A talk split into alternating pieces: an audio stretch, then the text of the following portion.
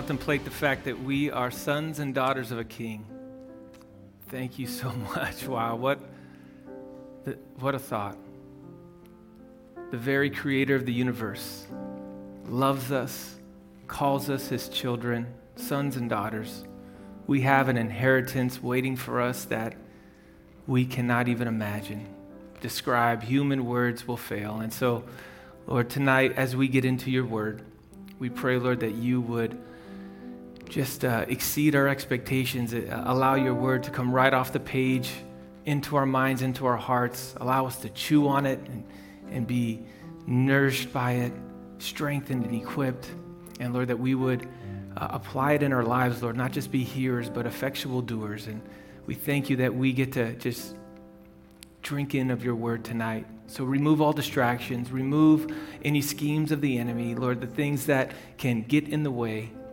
Lord, re- remove all of those distractions. And Lord, we pray for the word that goes that, that's going forth in the high school room and in the junior high room tonight, Lord, that our young ones would be fed and built up by Pastor Dane and, and Tyler, Lord, that you would move mightily through those young men who have prepared tonight to feed your children. And through our children's ministry, Lord, we thank you for our babies. We thank you for those young ones that you have gifted to us, that you have put on loan to us, that we are called to train up in your ways. Lord, may our uh, children's ministry uh, laborers just pour into them tonight and that they would be blessed as well, going back to their parents filled with the knowledge of God, filled with the love of Jesus. So we give you this evening, we ask your blessing in Jesus' name. Amen. Amen, amen. So, again, good evening, everybody. Just a few announcements before we get started. Um, if you haven't already signed up for the West Grove Watch, that is uh, our one page e newsletter that goes out via email once a week. Uh, Ms. Sharon Menares will be uh, com- uh, compiling that information for you, sending it out via email. So if you'd like to sign up, you can do so at the information booth. You can always call the church as well. If you're online, you can get more information about that. Those of you in the fellowship hall, uh, so go ahead and, and, and, and, get that and stay, stay up to date on the latest goings on in the church, the, the things that are coming up, um, you know, uh, things that, that you might have interest in. Uh, tomorrow, if you're a young adult, ages 18 to 30, just a, a reminder, Pastor Brandon is in the book of Revelation, somewhere in the uh, chapter 19, I believe. So uh, young adults ministry, fellowship hall, 7.30 tomorrow evening. Uh, don't miss it.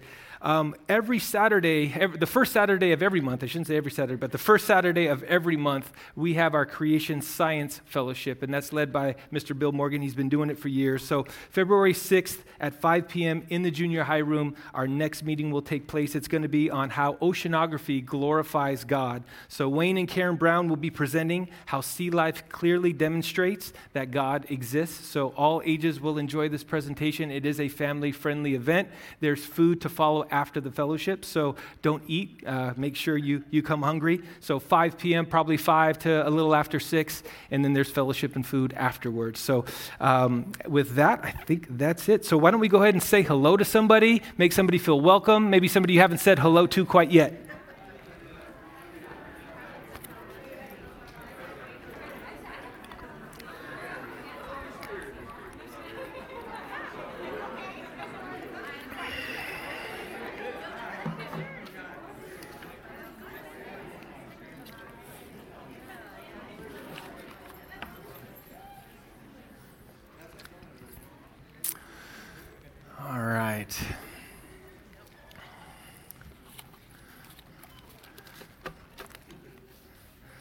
So, a lot of you may or may not know in my previous life, I uh, wasn't behind a pulpit, I was behind uh, a, class, a classroom full of kids. And a lot of times I would throw out a pop quiz. I was a math teacher for many years.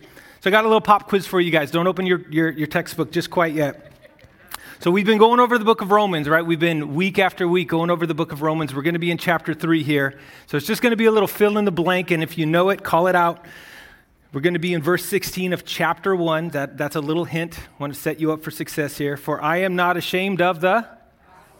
Awesome. It is the power of God for salvation. For who?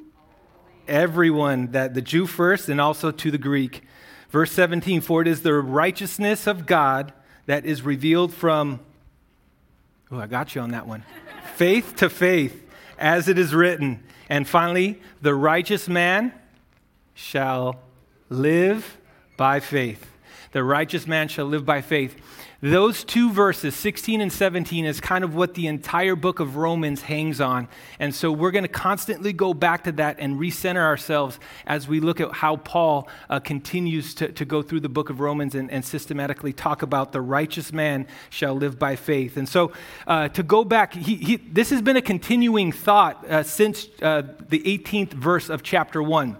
So, even though we're in chapter three tonight, it's important to know that we've kind of had a continuing uh, stream of, of thought here. It's, it's one long dissertation on sin. And so, Paul confronted the heathen back in chapter 1, 18, verse 32, a couple weeks ago.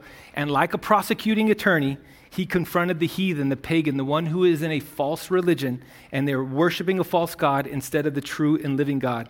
They worship the creation over the creator. They exchanged the incorruptible for the, inc- the corruptible. They exchanged the truth of God for a lie. They uh, exchanged the natural for the unnatural. And as a result, God gave them over for the lusts of impurity uh, to degrading passions and a depraved mind. And as a result, all sorts of sin starts to unravel and, and there's a downward spiral. And we talked about not only of uh, those who engaged in that sin were worthy of death, Paul says, but those who give hearty approval, those who sanction sin, those who legislate, legislate sin and celebrate sin, right? And we, we talked about that a couple weeks ago. And then in chapter two, he shifts his focus because all of a sudden the self righteous person peeks up his head and, and he says to them, Do you suppose, O oh man, when you pass judgment on those who practice such things and do the same yourself, that you will escape the judgment of God?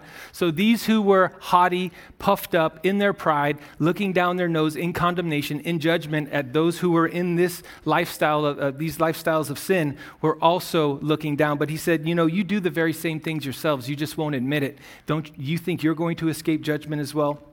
And so Paul explained the concept that God gave the Jews the law, and he also gave the Gentile a conscience. And so the Gentile obviously has creation, and, and everybody has creation to see that there is a grand designer. But he's also given the Gentile a conscience. He's given us all a conscience. It's hardwired into us to understand right from wrong, just from unjust, um, what, what's fair and what's not fair. You don't have to tell a little child uh, what's fair and unfair. All of a sudden they'll say, That's not fair. How many times have you heard a little kid say, That's not fair? And our response in our house was always that the fair's in Costa Mesa. So don't give me that. So, but we have this conscience that knows. That's my one bad joke for the day. Uh, I had a really bad one last week if you're here. But anyway, yeah, you got. We have this conscience in us that bears witness to just and unjust, fair and unfair. And so that's, that's exactly what Paul was talking about with the Gentiles. And then he starts to hone in on the super righteous, those who are starting to try to justify themselves, not through faith, but through the law. And Pastor Eric taught on that last Sunday when uh, Paul set his sights on the Hebrew, and they were really taking um, uh, comfort and uh, security in the fact that they were circumcised. In the outward act, this physical ritual of circumcision, they believed made them righteous on the outside. And, and Pastor Eric really honed in on the fact that the physical external act of circumcision should represent or reflect what's gone on in the heart. And that's not what was going on what was going on was this outward act actually meant nothing to God because there was no evidence of uh, loving God and, and having a heart after God. And so he says, But he is a Jew who is one inwardly, and circumcision is that which is of the heart. So Paul starts to spiritualize something that was very religious. He starts to spiritualize it for the Jews because they were missing the entire intent behind circumcision. So that brings us to chapter 3, verses 1 through 20. Paul will continue to bring about uh, this, this thought of the super religious, this, uh, these people that were the Jews that were trying to attain righteousness by the law. And he's going to shed light uh, on asking them a number of rhetorical questions. And so, studying these passages of Scripture, I'm going to tell you, it wasn't exactly easy. I'm going to be uh, full disclosure here. And the way I kind of look at it is, Paul is, again, he's a, he's a very intelligent man and he's going through this argument. It's almost as if he's going to be talking to himself. But what he's doing is, what I believe he's doing is he is disarming his critics. He's getting out of head, ahead of them four, five, six steps ahead. So sometimes when you are in a debate or some type of uh, conversation, argument, if you will, somebody will ask questions to try to poke a hole in your position or your stance. And he's going to ask that question for them. And remind, remind yourself, he is a Jew. He understands the way they think. He's going to be in their head. So he already knows the questions that they will ask. So he's going to ask questions four, five, six steps ahead, and then he's going to answer those questions for them and continue to disarm them and continue to show them how they are in error, they, that they truly are in sin, even though they have the law that they are in sin. So he's going to have this strategy going on, and I believe it is very, very strategic, a very strategic way to get his point across. So Romans 3, verses 1 through 4 says, Then what advantage has the Jew? Or what is the benefit of circumcision? Great in every respect. First of all, that they were entrusted with the oracles of God. Verse 3 What then? If some did not believe, their unbelief will not nullify the faithfulness of God, will it? May it never be. Rather, let God be found true, though every man be found a liar, as it is written, that you may be justified in your words and prevail when you are judged. So the first two questions Paul, first two questions Paul asks is, are, are based on the strong assertions that one, God is impartial. There's no partiality with God, and he will indeed judge. He will judge the, the Jew first and the Greek. So God, again, is not impressed, swayed, manipulated by any outward formalities, any ways in which we are trying to impress him with our outward acts. He searches the heart. So, church attendance, baptism, communion on the first Sunday of the month, those are all beautiful things in and of themselves. But if they're done with an ulterior motive, if they're done to try to impress those around us, and we're doing them with, without a pure heart, God sees to the heart of the matter. He sees right through that pretentiousness. And so that's what Paul is, is uh, hanging these first two questions on this, this outward act, these, these formalities that the Jews had been involved in. So, therefore, if a Jew worshiped God with an earnest heart, does he have an advantage? If he was circumcised and his heart was aligned with God, does he have a benefit? And, and, and he says, yes, great in every respect. You know, through, throughout time and eternity, throughout time uh, of the Jews, even though they weren't necessarily abiding by the law, because there was many times when they didn't abide by the law, but if, if they did adhere to the dietary laws or the sanitation or the cleanliness laws that you see in, in the first five books of the Bible, or the financial principles that God laid forth, or the, uh, the physical protection that, that God would uh, lay forth in His Word, they benefited from it. As a result of following those principles, the, the Jews benefited from it. And as I was studying, I read uh, one of uh, the commentaries uh, through Pastor Jon Courson, and he cited that at one point, during the bubonic plague, one out of every three people were dying, but the Jews were relatively untouched because of their sanitation laws, because they were adhering to the laws that were put forth in the Bible. So, yes, they, there is benefit in being a Jew. You were given the ordinance of, of God. This is what uh, verse 2 says. They were entrusted with the oracles of God. And that word entrusted is more than just being a custodian, it's more than just being a possessor of, it means to keep, it means to obey, it means to uh, enact those laws into your life. It's more than just having these laws given to you and kind of shelving them and, and just uh, letting them collect dust. Jesus made a very similar statement, and I believe I have it uh, no, I don't. I don't have that one up on the screen. I'll get it. I'll get the next one.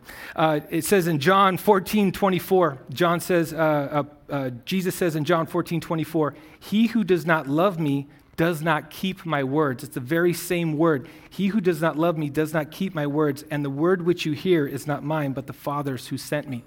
And so, as the Jews were entrusted with the oracles of God, same as Jesus has given us his words. We are just not to put those on the shelf. We're not to put his word on the shelf and let it collect dust. We're to keep it. We're to enact it within our life. And that's what Paul is saying here. You were given the ordinances of God, but more so, you were entrusted with them. And, and therefore, there is benefit, there is advantage. And what's interesting here is um, he says, first of all, and so when you say, first of all, there is an implication that there's more to follow, that he's going to enumerate more reasons as to why there's benefit and advantage to being a Jew, being circumcised. And unfortunately, we don't get any other reasons in this particular passage. However, I believe if you go to chapter, is my clicker working? Is, uh, oh well, there we go. There we go. If you go a, a couple chapters ahead in Romans chapter 9, Paul provides some added context as to the advantages and benefits of being a Jew. Now, the context of this particular portion of Scripture is he's uh, demonstrating his heart for his own people. He was uh, indeed an apostle sent out to be an apostle of the Gentiles, but he had such a burning desire for his people, so much so that he said he would be willing to be accursed if it meant the nation of Israel would not be separated from Christ. He was willing to go to hell. He was willing to be eternally separated from God if that meant Israel would be uh, with Christ. And so he says this right after he says, uh, to whom belongs the adoption as sons, and the glory, and the covenants, and the giving of the law, and the temple service, and the promises. Verse 5 Whose are the fathers, and from whom is the Christ according to the flesh, who is over all, God bless forever. So, I bless you. I believe God, I believe Paul, in this particular portion of Scripture, gives us a little more insight as to uh, the benefits and the advantages of being a Jew. And you, you notice God made covenants with no other people, He made promises with no other people. He gave them the law, the temple services. Um, he allowed the Messiah, the Savior of the world, the one who was going to abolish all sin. He came to fulfill the law, not to abolish the law, and, and He came to, to take that all for our, uh, uh for our sakes he allowed the Jewish people, the nation of Israel, to be the conduit by which the Savior of the world was to come through. So, yes, great in every respect. There is advantage, there is benefit to being a Jew. But it's not on the basis of salvation. There's, there's some benefit based there, but it's not on salvation. So the next question he says, What then? If some did not believe, their unbelief will nullify the faithfulness of God. So again, he's getting in the Jew's mind. So the next question is if there is unbelief, will that nullify or cancel out the faithfulness of God? He says, May it never be, or that could also be translated, certainly not. Rather, let God be found true, though every man be found a liar, as it is written, that you may be justified in your words and prevail when you are judged. So, if they are entrusted with the oracles of God, and that's an advantage or a benefit to them, then how about those who did not believe? Does that nullify the faithfulness of God? And he says, absolutely not. That is absolute false. That's ridiculous. Um, that is a, a, false logic or a false line of thinking. And if you think back in, in uh, Paul in 1 Corinthians 10, make sure I get. Oh, there we go. 1 Corinthians 10, verses 1 through 5. And I'm going to paraphrase, I have it up there fully for you. But he basically is explaining Israel as they were supernaturally delivered out of Egypt. The faithfulness of God is on full display as He's delivering His people out of oppression, out of a terrible, terrible lifestyle from, a, from an oppressive people, the Egyptians. They were under the cloud, passed through the sea, ate the same spiritual food, which was the manna, drank the same spiritual drink from the spiritual rock, which was of Christ. And then in verse 5 of this passage, it says, Nevertheless, with most of them, God was not well pleased. Why was He not well pleased with them? For their unbelief. They were grumblers, they were complainers.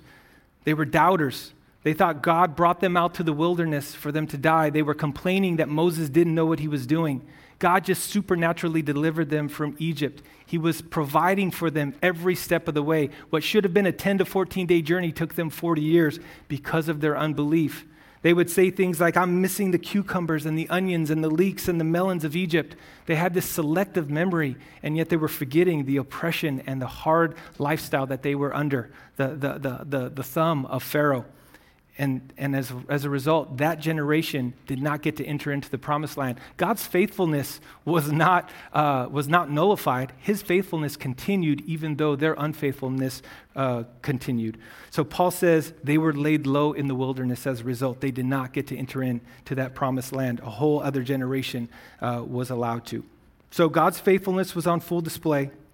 And unfortunately, uh, and God also provided them a mediator through Moses. That was another thing that he faithfully provided, and yet they still were uh, unfaithful in their unbelief, with their grumbling, complaining, even to the point of idolatry. And so he says, May it never be. Rather, let God be found true.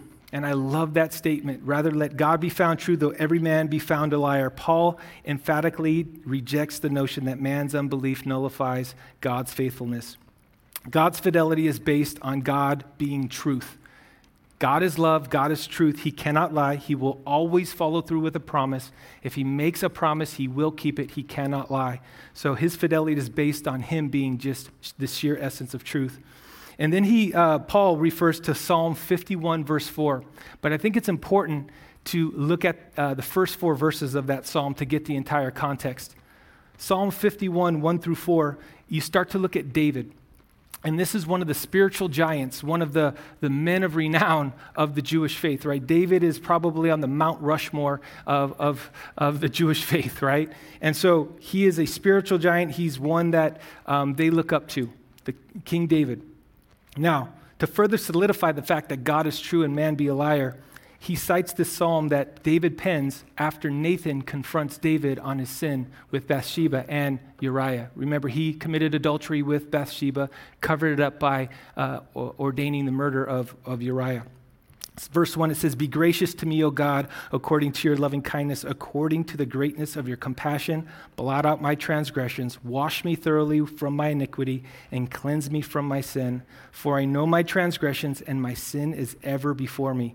Against you, you only, I have sinned and done what is evil in your sight, so that you are justified when you speak and blameless when you judge. David finally got real with God. He finally prostrated himself. He finally confessed his sin. He was no longer suppressing the truth and unrighteousness. He wasn't uh, setting it off to the side. David finally takes responsibility and he confesses his sin. All that time, God continued his faithfulness. But again, God was true, David was the liar. Again, David being one of the giants of the Jewish faith, Paul is outlining that it, it doesn't matter who you are, there's nobody perfect. And he's going to continue this line of thinking in this next passage. And so, verse 5 through 8, Romans uh, chapter 3, verses 5 through 8 says, But if our, he starts to ask more questions. So again, he's getting out in front of what they think in terms of logic. He's getting out into the next step. And so, therefore, he says, But if our unrighteousness demonstrates the righteousness of God, what shall we say? This is a crazy question, crazy line of thinking. The God who inflicts wrath is not unrighteous, is he? I am speaking in human terms. May it never be. For otherwise, how will God judge the world?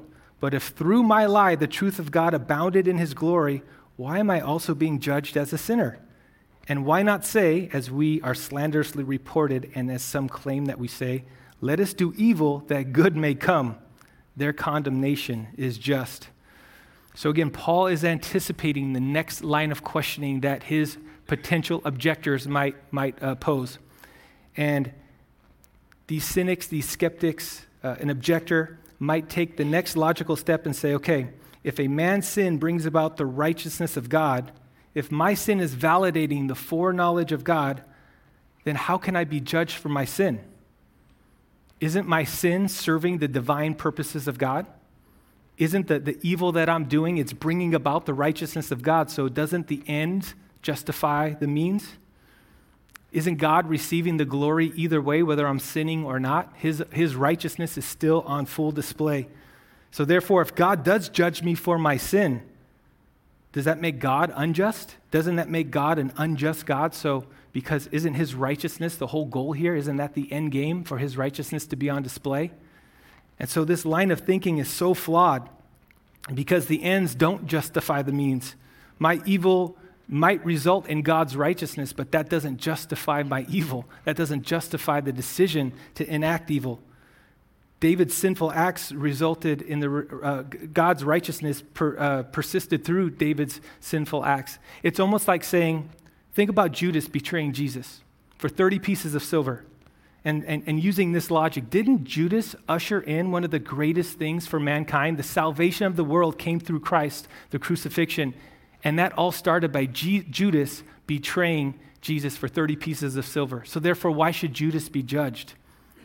That one evil act, even though it was evil, it started to usher in, it started to set in motion the very crucifixion that would pay for the sins of the world.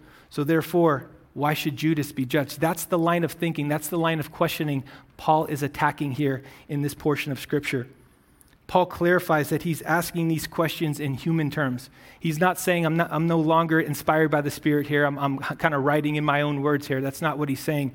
He's saying that I'm using this flawed, uh, almost uh, man made logic, if you will, to question God's justice. I'm, I'm questioning these things in human terms. I'm, I'm, trying to think as you think, but this is not how God thinks. These are not, uh, these are not, that's, this is not the logic of God. So Paul was still inspired by the Spirit. He was just clarifying that these questions, these types of questions, would come from a man who's not in the Spirit, who doesn't have a heart aligned with God, who's attempting to justify his sinful lifestyle by saying the ends justify the means, that my sin will still bring about the righteousness of God. And so Paul's response to that question again is may it never be. Absolutely not. Certainly not. That is absolutely false. So, how will God judge the world? It says, But if through my lie the truth of God abounded in his glory, why am I also still being judged as a sinner? So, again, Paul restates the question, more so in the context of lying. He says, If I lie and the truth of God abounds to his glory, again, how can I be judged as a sinner? God's truth is now on display. God's truth is being revealed through my lie. Then why should I be judged? Because now God is, is, is being glorified. And so Paul says, why stop there then? If that is your logic, the next step is, well, let's do evil so that good may come. Think about that. Let's do evil so that good may come. Let's enjoy the freedoms of sinning because it's going to bring about God's righteousness. Paul also states that some have reported him saying that he teaches this. They're slandering his name. They're trying to poke holes in his teaching. They're trying to take his reputation and throw it down the, the drain because they're saying that he has taught this previously. They're slandering his name. What a dangerous, dangerous thing to do to somebody when we slander. And that's what was going on. There were some that were slandering him because they said that he was promoting this doctrine, he was teaching these doctrines. And it was, again, he had to set the record straight there uh, as, as a kind of parenthetical statement there. So if you honestly believe that doing evil will result in good, your condemnation is just. The verdict is in. The spiritual principle of reaping and sowing, then you're not, you're not abiding by it. There is a spiritual principle that God has laid forth in His Word, and it is sure as the day is long that what you sow, what you sow you will reap. You will reap what you sow, excuse me. In Galatians 6, Paul says, Do not be deceived. God is not mocked, for whatever a man sows, he will also reap. If you sow to the flesh, you will reap to the flesh corruption. And that word corruption means a field rotten, a field that is rotten for the harvest. So a bunch of rotten fruit will come as a result if you sow to the flesh. But the one who sows to the Spirit will reap eternal life. And then he has an amazing statement at the end. It says, "Let not those, uh, let not, let us not lose heart in doing good, for in due time we will reap if we do not grow weary." As Christians, there is a deferred gratification, and unfortunately, we have to uh, not lose heart, and in due time we will reap. It may not be right away, and at times it's difficult because we can see those that might not be sowing to the Spirit, they might be sowing to the flesh, and it looks like they are enjoying it. It looks like they're getting away with it, and it looks like God is turning a blind eye to it, and, it's, and that's not the case. And so we need to not lose heart in doing good, not give up, not continue in the fight, Paul says. For in due time, God will see to it that you will reap so don't grow weary. Stay in the fight. So that's my encouragement to you. That was something that just jumped off the scriptures, jumped off the page to me as I was going through the scriptures these past couple days in terms of do not lose heart in doing good. Because right now it can get it can be discouraging. Right? We have a lot of things that are working against the church, against Christians, maybe even against those who uh, uh, have a certain political outlook, right? And a lot of things are going, seeming to be going the wrong way. But don't lose heart in doing good, for in due time we will reap if we do not grow weary. We are storing up treasures in heaven, and those treasures will be enjoyed forevermore. The treasures here on earth are going to be uh, uh, enjoyed temporarily. So I would rather defer that to an eternal uh, enjoyment. The prophet Hosea said something very similar, uh, uh said something about sowing and reaping. In chapter 10, verses 12 through 14, he says, Sow with a view to righteousness, reap in accordance with kindness. Break up your fallow ground, for it is time to seek the Lord until he comes to rain righteousness on you. You have plowed wickedness, you have reaped injustice, you have eaten the fruit of lies. Because you have trusted in your way in your numerous warriors, therefore a tumult will arise among your people, all and all your fortresses will be destroyed. So again, if you want to engage in evil, good will not come. Good will not come from engaging in evil. Hosea uh, lays down these principles very clearly in chapter 10, verses 12 through 14. Sowing with a view to righteousness. That is the, the goal. That is the, the focus. Sowing with a view to righteousness, and you will reap in accordance with kindness. And so the law of, of reaping, uh, sowing what you reap, reaping what you sow, uh, it, that spiritual principle does not go away. And therefore, the, the, the logic is so flawed uh, by, by these uh, particular questions that could be asked by Paul's objectors. And so, verses 9 through 20, Paul starts to sum all of this up.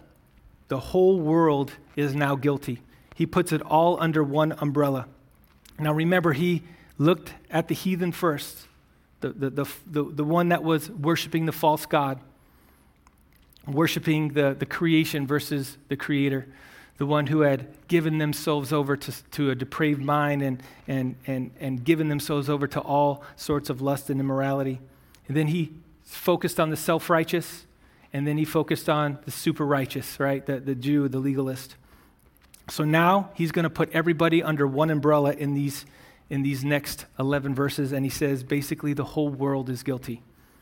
Here in verses 9 through 20, Paul will conclude man's need for God's forgiveness. And by stating that the whole world is guilty, he will use terms like none and all, very e- extreme terms. And he's going to use them from a host or a collection of Old Testament scriptures. And so we're going to put those up on the board here momentarily. But verse 9, we'll look at verses 9 first, verse 9 and 10. It says, What then? Are we better than they? Not at all, for we have already charged that both Jews and Greeks are all under sin. So he says, the next line of questioning here, if evil, even though evil uh, does not result in good, right? um, my un- unrighteousness my, does not prove uh, or justify, um, my unrighteousness is justified by God being righteous. So, what then? Are we better than they? When he uses the word we, he's including himself in that statement because, again, he's speaking to the Jews. And so, though the heathen stands condemned, though the hypocrite, the self righteous man, stands condemned, and now the Hebrew possess, possessing the oracles of God and, is condemned before the law, and the commandments of God. He's saying, Are we better than them? Do we have uh, a leg up, not just an advantage and benefit, but now are we, are we better than them? Do we have a privilege that they don't have in, in the sense of salvation? And he says, Not at all, for we are charged that both Jews and Greeks are all under sin. So he's talking about the sin issue now. He's not talking about the benefits of abiding by the law. He's talking that there is a sin issue that needs to be deal, dealt with. And even though you are a Jew or a Greek, or, or better said, a Gentile, a non Jew, we are all under sin. We're all under the, the same umbrella. And so the Jews are in no better position than the Gentiles. In fact, the Jews will be judged first. They're actually first in line in the judgment you can make an argument that they're actually in a position of, of more peril than, than, the, than the Gentiles because they will be judged first. And they were given the law of God, the oracles of God first. And so he says, not at all. Jews and Gentiles alike, from the middle of chapter 1 through chapter 3, stand condemned under sin. It is an open and shut case. And so from 10, verses 10 through 18, Paul now is going to use the testimony of Scripture. Up until this point, he hasn't used much Scripture to, to uh, refer back to or as reference or to justify his positions. He's used things like creation and conscience and, and, and a little bit of circumcision, but now he's going to go right back to Scripture. And, and you can say that, like a skilled lawyer with his closing arguments, he, he wants to seal this verdict right now for all mankind, not just for the Jew, but for the Gentile as well. And so he's going to use the testimony of Scripture, and more specifically, he's going to go to the Psalms and one verse out of Isaiah. And so one could speculate that Paul strategically held out on using the testimony of the Scriptures on his closing arguments because he wanted the Gentiles to uh, understand and increase for his, his respect for being able to relate to them. And now he's related to them, he's reasoned with them on their terms, and now he's going to back all of that up with Scripture. What's also interesting is he doesn't go back to the law. He's talking about sin, but he doesn't go back to the law. He goes back to scriptures out of the Psalms and, like I said, out of Isaiah. That's really, really interesting. So, Paul's going to give a crystal clear picture how sin is universal among all people and how it impacts humanity on an individual basis and a collective basis. He's going to give them the full uh, uh, impact and context of these scriptures in, in, in his references. And it's going to be a good idea for you, a little bit of homework, again, from my teaching days, is to go back through each of these Psalms and read each of these Psalms fully. We don't have time to do that here tonight. We might be here till 9 o'clock if we did.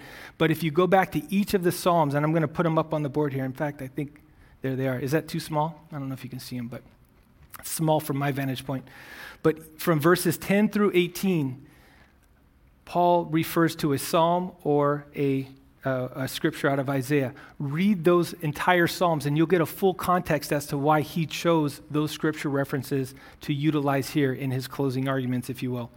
So, verse 10, it says, There is none righteous, not even one. There is none who understands, there is none who seeks for God. All have turned aside together, they have become useless. There is none who does good, there is not even one. That is from Psalms 14, 1 through 3, and Psalm 53, 1 through 3. I learned that those, those are exact words in both of those Psalms. And then verse 13, it says, Their throat is an open grave. With their tongues they keep deceiving. That also could be translated flatter. The poison of asps is under their lips. That's from Psalm 5 9 and Psalm 143. Verse 14, whose mouth is full of cursing and bitterness. Psalm 10:7.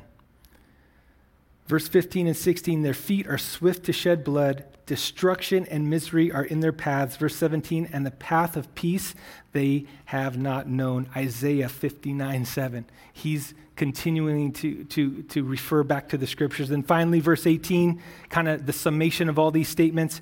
There is no fear of God before their eyes. That was uh, Psalm 36 1. And so he takes these scriptures and uh, he does something very interesting with them. As you start to look at them in general, again, it points to the natural man's inner being is controlled by sin. And the natural man, the man that is left over to his own devices, is being controlled by sin. And this is an all inclusive statement. You see words like none are righteous, all have turned aside, none does good, and it's all by their own volition, all by their own choice. And so he's using these all inclusive terms or exclusive terms to say that nobody's exempt. Everybody's under this umbrella. It doesn't matter if you're a Jew or a Gentile. It doesn't matter if you're righteous, self righteous, or super righteous. All of these things uh, pertain to you.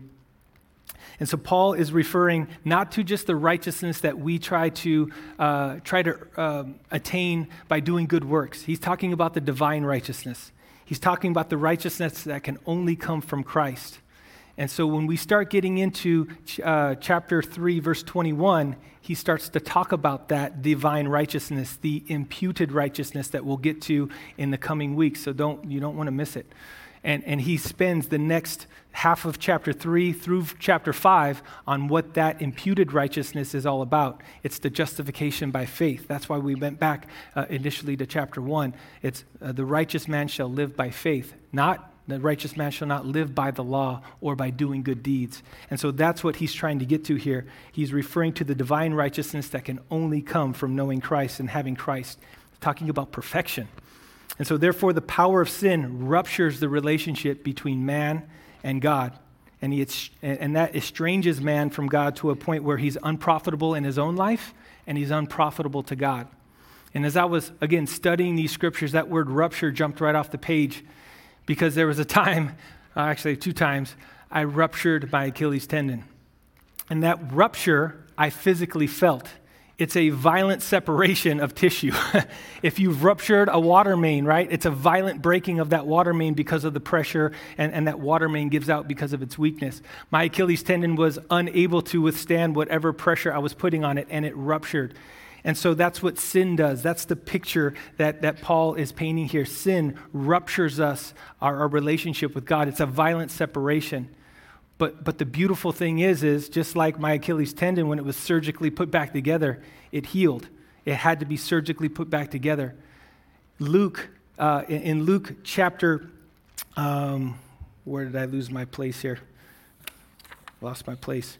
Jesus in, I believe it's Luke um, goodness gracious, I just lost my place. There it is, Luke 15. No. In, in the book of, oh, I'm sorry, guys, I lost my place. In the book of Luke, I know it's in Luke. oh, it is verse 15, I'm sorry. Luke 15, I thought that was verse 15, but it's Luke 15. He goes over three different parables. He goes over uh, parables of the tax collector. No, he's sitting among tax collectors and sinners. He goes over three parables. One is of the lost sheep, the lost coin, and the prodigal son. And each one of these parables, uh, there is a restoring. And it's God, uh, uh, Jesus giving a parable to say, if you had a hundred sheep and one was to go lost, missing, would you leave the 99? Wouldn't you leave the 99 to go get the one? If you had 10 coins and one was to go missing, wouldn't you leave the nine to go after the one? And then when the prodigal son comes back, he indeed had a sibling, but the father was rejoicing in the fact that his son had been restored to him. He said, You were once lost and now you were found. The sheep was once lost and now it was found. The coin was once lost and now it was found. And each, at the end of each one of those parables, there's a celebration because of the rejoining together. And so that's God pursues us even in our, our, our sin. After we've ruptured that relationship, and it might be a violent rupture, he still pursues us and he still comes after us. And if we respond to that love, there's a reconnection, there's a healing, there's restoration and redemption. So each point, uh, each point in that in that uh, beautiful chapter of Luke 15, there is a, a, a redemption and a restoration and celebration. So, verses 13 through 18 in these scriptures here that are on the board, it cites um, uh, interesting, it, it starts to kind of give us a little bit of a physiology lesson. You see throat, tongue, lips, mouth, and eyes. And this, these scriptures point out to the effect of sin on the entire body of man. A man uh, is not in and of himself, he, he's inherently, he's born with sin. But he's not at his worst until sin starts to permeate and pervade each and every part of his being. And so you can see the throat, the tongue, the lips, the mouth, the feet, the eyes, they all can be corrupted by sin. And so it's, it, it can manif- sin can manifest itself in a, in a multitude of ways. Interestingly, as well, if you look at four of these body parts, they have to do with human communication the throat, the tongue, the lips, and the mouth. The throat is an open grave. Their tongues, they keep deceiving or they flatter. The poison of asps is under their lips, their, whose mouth is full of cursing and bitterness. So, interestingly enough, we, uh, it, on Monday mornings, I don't know if you've heard the announcement, we're going through the book of James uh, for uh, coffee with pastors on Monday mornings. And we happen to be in James chapter 3, and the first 12 verses of James chapter 3 is all about the tongue, the dangers, uh, how dangerous the tongue can be, how it can set uh, ablaze uh, a situation, how it can completely burn down relationships. And so James says, No one can tame the tongue. It is a restless evil and full of deadly poison. With it we bless our God and Father, and, and with it we curse men. The very same tongue that we bless God with, that we sing praises to God with, we can turn around and curse, slander, backbite, gossip about our fellow man or our fellow woman. It, it is, a, a, a, the tongue is a, is a fire, James says. And so that's what Paul is saying here. We have uh, sin manifesting itself through the throat, the tongue, the lips, and the mouth. Interestingly enough, as well, Jesus addressed this. Oops. Jesus addressed this in Matthew 12 34. He says, For the mouth speaks out of that which fills the heart. So the mouth is only going to follow what's in the heart. And remember, circumcision was not an outward act, it was not just supposed to be this outward representation. He who is a Jew is a, who was one inwardly. It's a, it's a matter of the heart. And so, for the mouth speaks out of what, what is in the heart. And so, people will tell you who they are.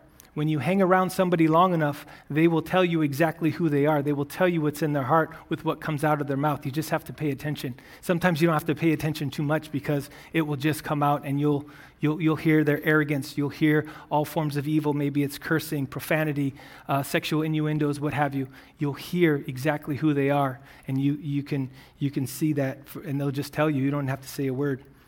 Three verses later, Matthew, uh, J- Jesus says in Matthew 12 37, For by your words you will be justified, and by your words you will be condemned. How can we be by our words justified? Well, just confess the Lord, is your, confess that Jesus is your Lord and Savior, and you will be justified. You'll have your sins paid for. But if not, your words will condemn you. The very things If you deny Christ, you de- deny the Savior, you will stand condemned in your words. Verses 15 through 17, if you look at verses 15 through 17, it spotlights how interpersonal relations and how social relationships are impact, impacted. So, how we are interpersonally and how we are societally are also impacted by these sins that, that Paul puts on display here in this collection of scriptures. You see words like conflict, bloodshed, destruction, misery, lack of peace or no peace. And so, again, sin can not only manifest through the different parts of our bodies, but it also can manifest interpersonally and societally, individually and collectively. We see these coming out in these scriptures here. And finally, verse 18 concludes with that summary statement, and it kind of is the capstone of all of these scriptures, and, and it kind of sums up why these things happen. The root problem, they have no fear of God. Those who have no fear of God have no fear of judgment, have no fear of accountability. They don't believe in an authority figure that or a, a power above them. So therefore, they believe they, they can do what they want, when they want, how they want to do it, and it doesn't matter what the impact is on those around them. They have no fear of God. They can say what they want to say, do what they want to do, create whatever environment they want to create, and they have no fear of, of, of, of judgment or accountability. It's a really dangerous position to be in when you have no fear of God. The arrogance and pride of man refuses to fear or reverence God. That's when pride and, and, and arrogance is kind of at an all time high, when you're not able to fear God. And we know Proverbs tells us that the fear of the Lord is the beginning of knowledge. You can't even get on the path of knowledge. It's the beginning of knowledge. It's your first step on the pathway of knowledge. And, and that's just to have the fear of the Lord. And then you will have the knowledge that the Lord will have you, would want you to have the knowledge of God, the knowledge of His Word. But if you have no fear of God, you're puffed up with worldly knowledge, with the knowledge of man, and then you are on a completely different path altogether. So, going on to verse 19, now we know that whatever the law says, it speaks to those who are under the law, so that every mouth may be closed and all the world may become accountable to God. Verse 20, because by the works of the law, no flesh will be justified in his sight for through the law comes the knowledge of sin. So again, Paul, being a very intelligent man, being a Jew himself, he seems to, again, continue to get in the mind of his fellow Jew and continues to um, ask and answer questions. And he is uh, nailing down this, this final indictment. A Jew might look at the scriptures might look at somebody who, who is, um, personifies all of those scriptures that, that are up on the board there, and they might say, well, that lawless Jew is not representative of the nation, representative of the nation of Israel anyway. So, yes, they, they will be under a strict judgment. But the fact remains that the scriptures just don't apply to the godless or the rebellious man. Everybody is under the law. Those who are under the law are going to be accountable to the law. Paul just finished referring to Psalms and Isaiah. He could have went back to the first five books of, of the Mosaic Law and pointed out the law there. But the, the idea that Paul is driving home is, is yes, you're under the law, but you have knowledge of God's word. It's more about having knowledge of God's word. You've been raised in the Jewish culture with God's word. You, you have the oracles of God, and you have a working knowledge of God's word. So, therefore, you are without excuse. You are not exempt from this accountability. And so, therefore, so that every mouth may be closed, and I love that, so that every mouth may be closed and that all the world will become accountable to God. The result is complete submission and accountability to God. I found this quote and I loved it. It says, When human achievement is measured against what God requires, there is no place for pride or boasting, but only for humble silence that consents to a guilty verdict. I'll read it again. When human achievement is measured against what God requires, there is no place for pride or boasting, but only for humble silence and consent to a guilty verdict. And so, when you measure yourself against what God requires and you understand that the standard of righteousness is perfection and that you will never attain that perfection no matter how hard you try, no matter how hard you try to uh, uh, follow the law, even though you're under the law, you know it, you have a working knowledge of the law No matter how hard you try, you still have fallen short. You still have sinned and fallen short. So, therefore, there is no room for pride. There is no room for boasting. There should be a humble silence and a, and a repentant heart.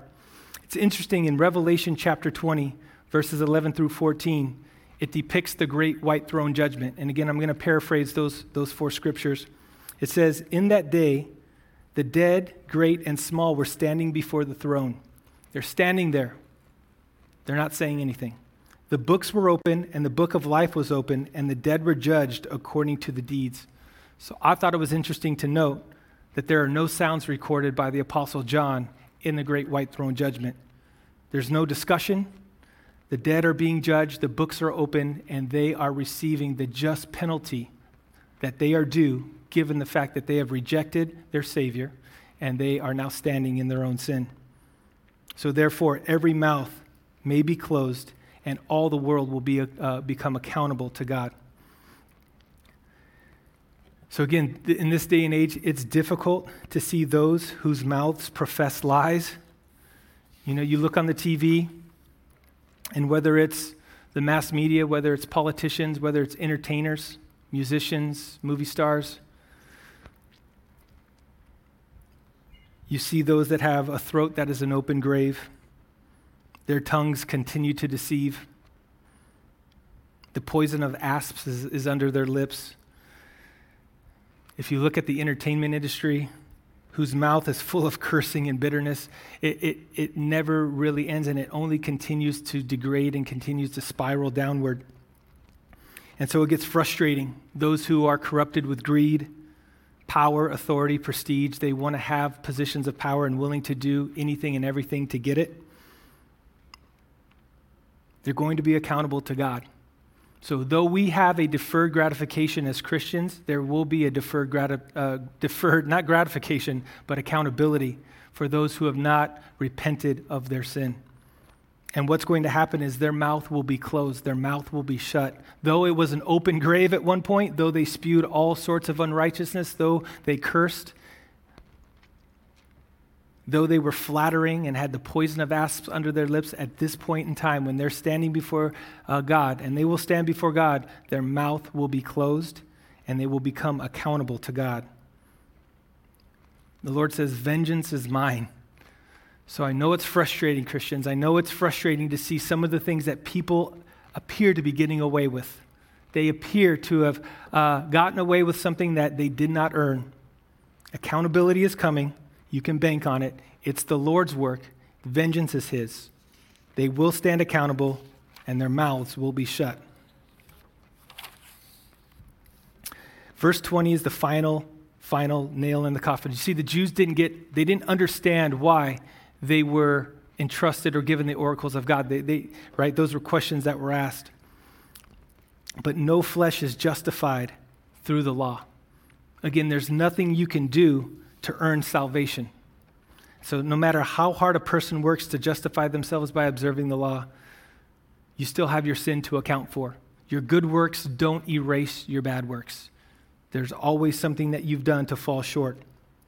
And so, no flesh will be justified in his sight apart from the Savior, apart from Christ to which that's what Paul is building towards. That's, that's his whole line of reasoning here. So he's going to shift gears in verse 21 when he says, uh, when he starts to talk about righteousness.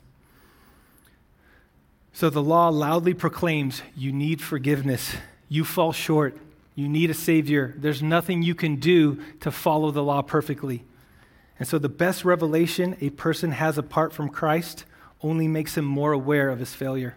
The best revelation that a person can have apart from Christ is that their sin further and further separates them from God and makes them more and more aware of his failure.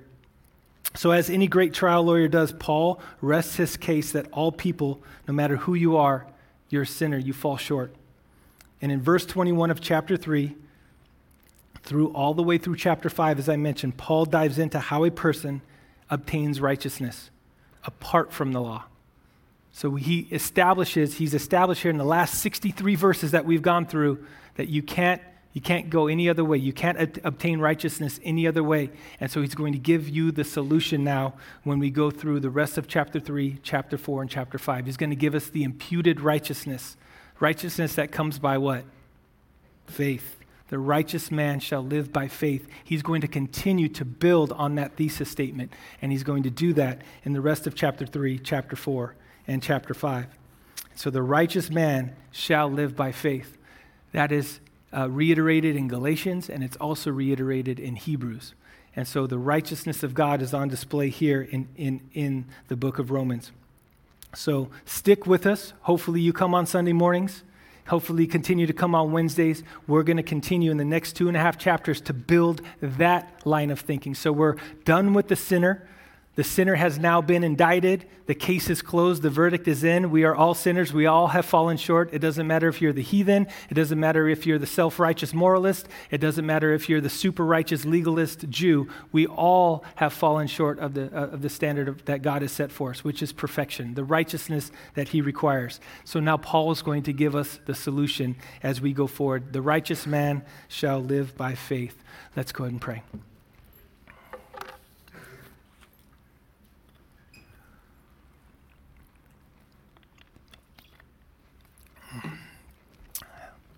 Father God, we thank you that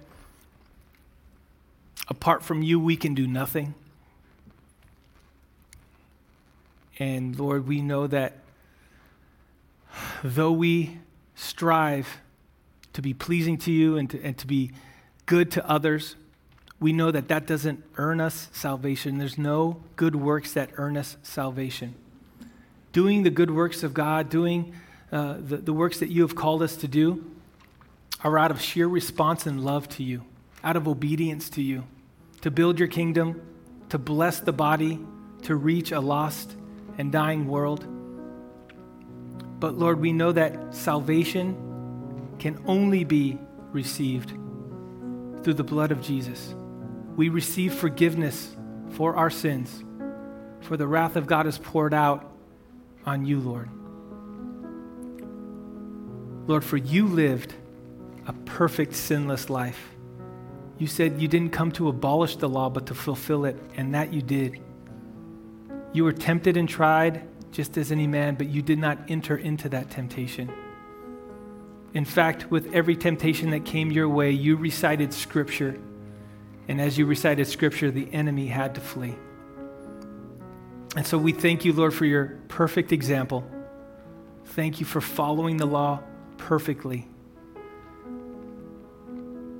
And then he who knew no sin was made sin on our behalf that we might know the righteousness of God. You then took the place of us on that cross and became sin, physically embodied sin. A man who never knew sin in his entire life became sin on our behalf. Thank you. Now we get to trade our filthy rags, our righteousness, our stuff, we get to trade for bright white, shining robes that are whiter than snow. We thank you, Lord. And so, Lord, as we worship you the rest of this evening, as we go forth the rest of our week, we pray, Lord, that we would not lose sight that the righteous man shall live by faith. So we pray that you would give us that faith, Lord. You would continue to uh, embolden our faith, strengthen it, May we not grow weary in doing good. Lord, a lot of things around us are, are heavy. We have friends and family members that are ill, battling to save, uh, bat- battling to, to, to stave off this, this virus. It has riddled them not only in their health, but also in their mind. We have so many that are fearful, Lord. But as that song we sung earlier, we are no longer a slave to fear. We are not given over to a spirit of fear. You have not given us a spirit of fear, but one of power, of love, and of a sound mind. For the perfect love casts out all fear. And so, Lord, would you increase our faith? Allow us to stand on your promises and in your truth. And where our, our faith is weak, Lord, would you make it strong? Let's go ahead and worship the Lord.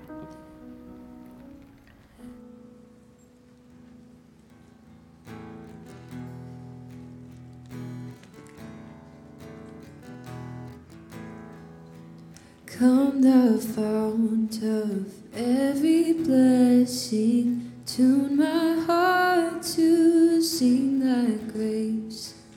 Streams of mercy never ceasing, call for songs of loudest praise. Teach me some melodious sonnet sung by flaming tongues above.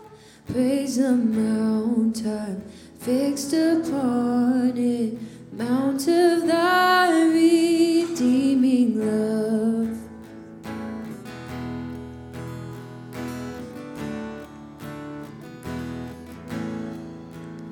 Here I raise my Ebenezer,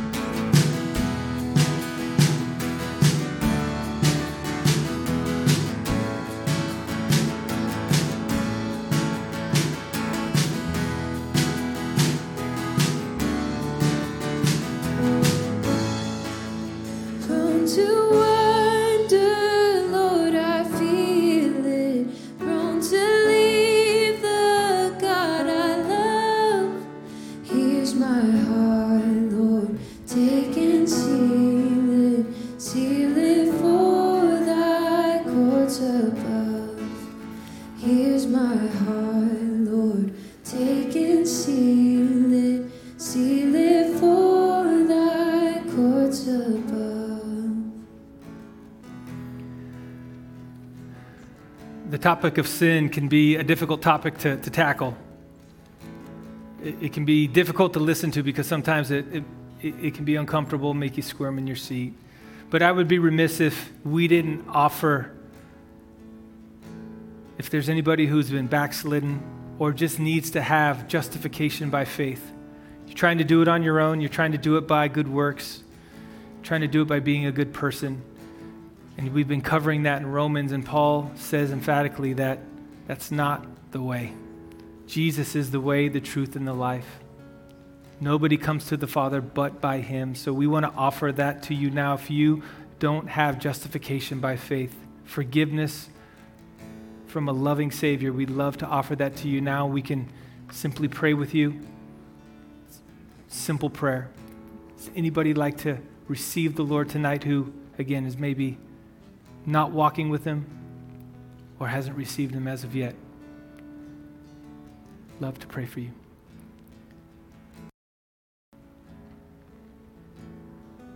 Amen.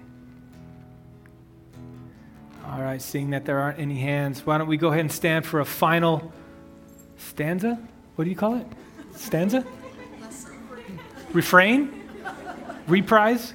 We'll, st- we'll stand for, yeah, well, not the whole song, but we'll stand for a final chorus. And if you need prayer, come on up. We'd love to pray for you. We'll have pastors up here that would love to pray for you. Guys, have a blessed week.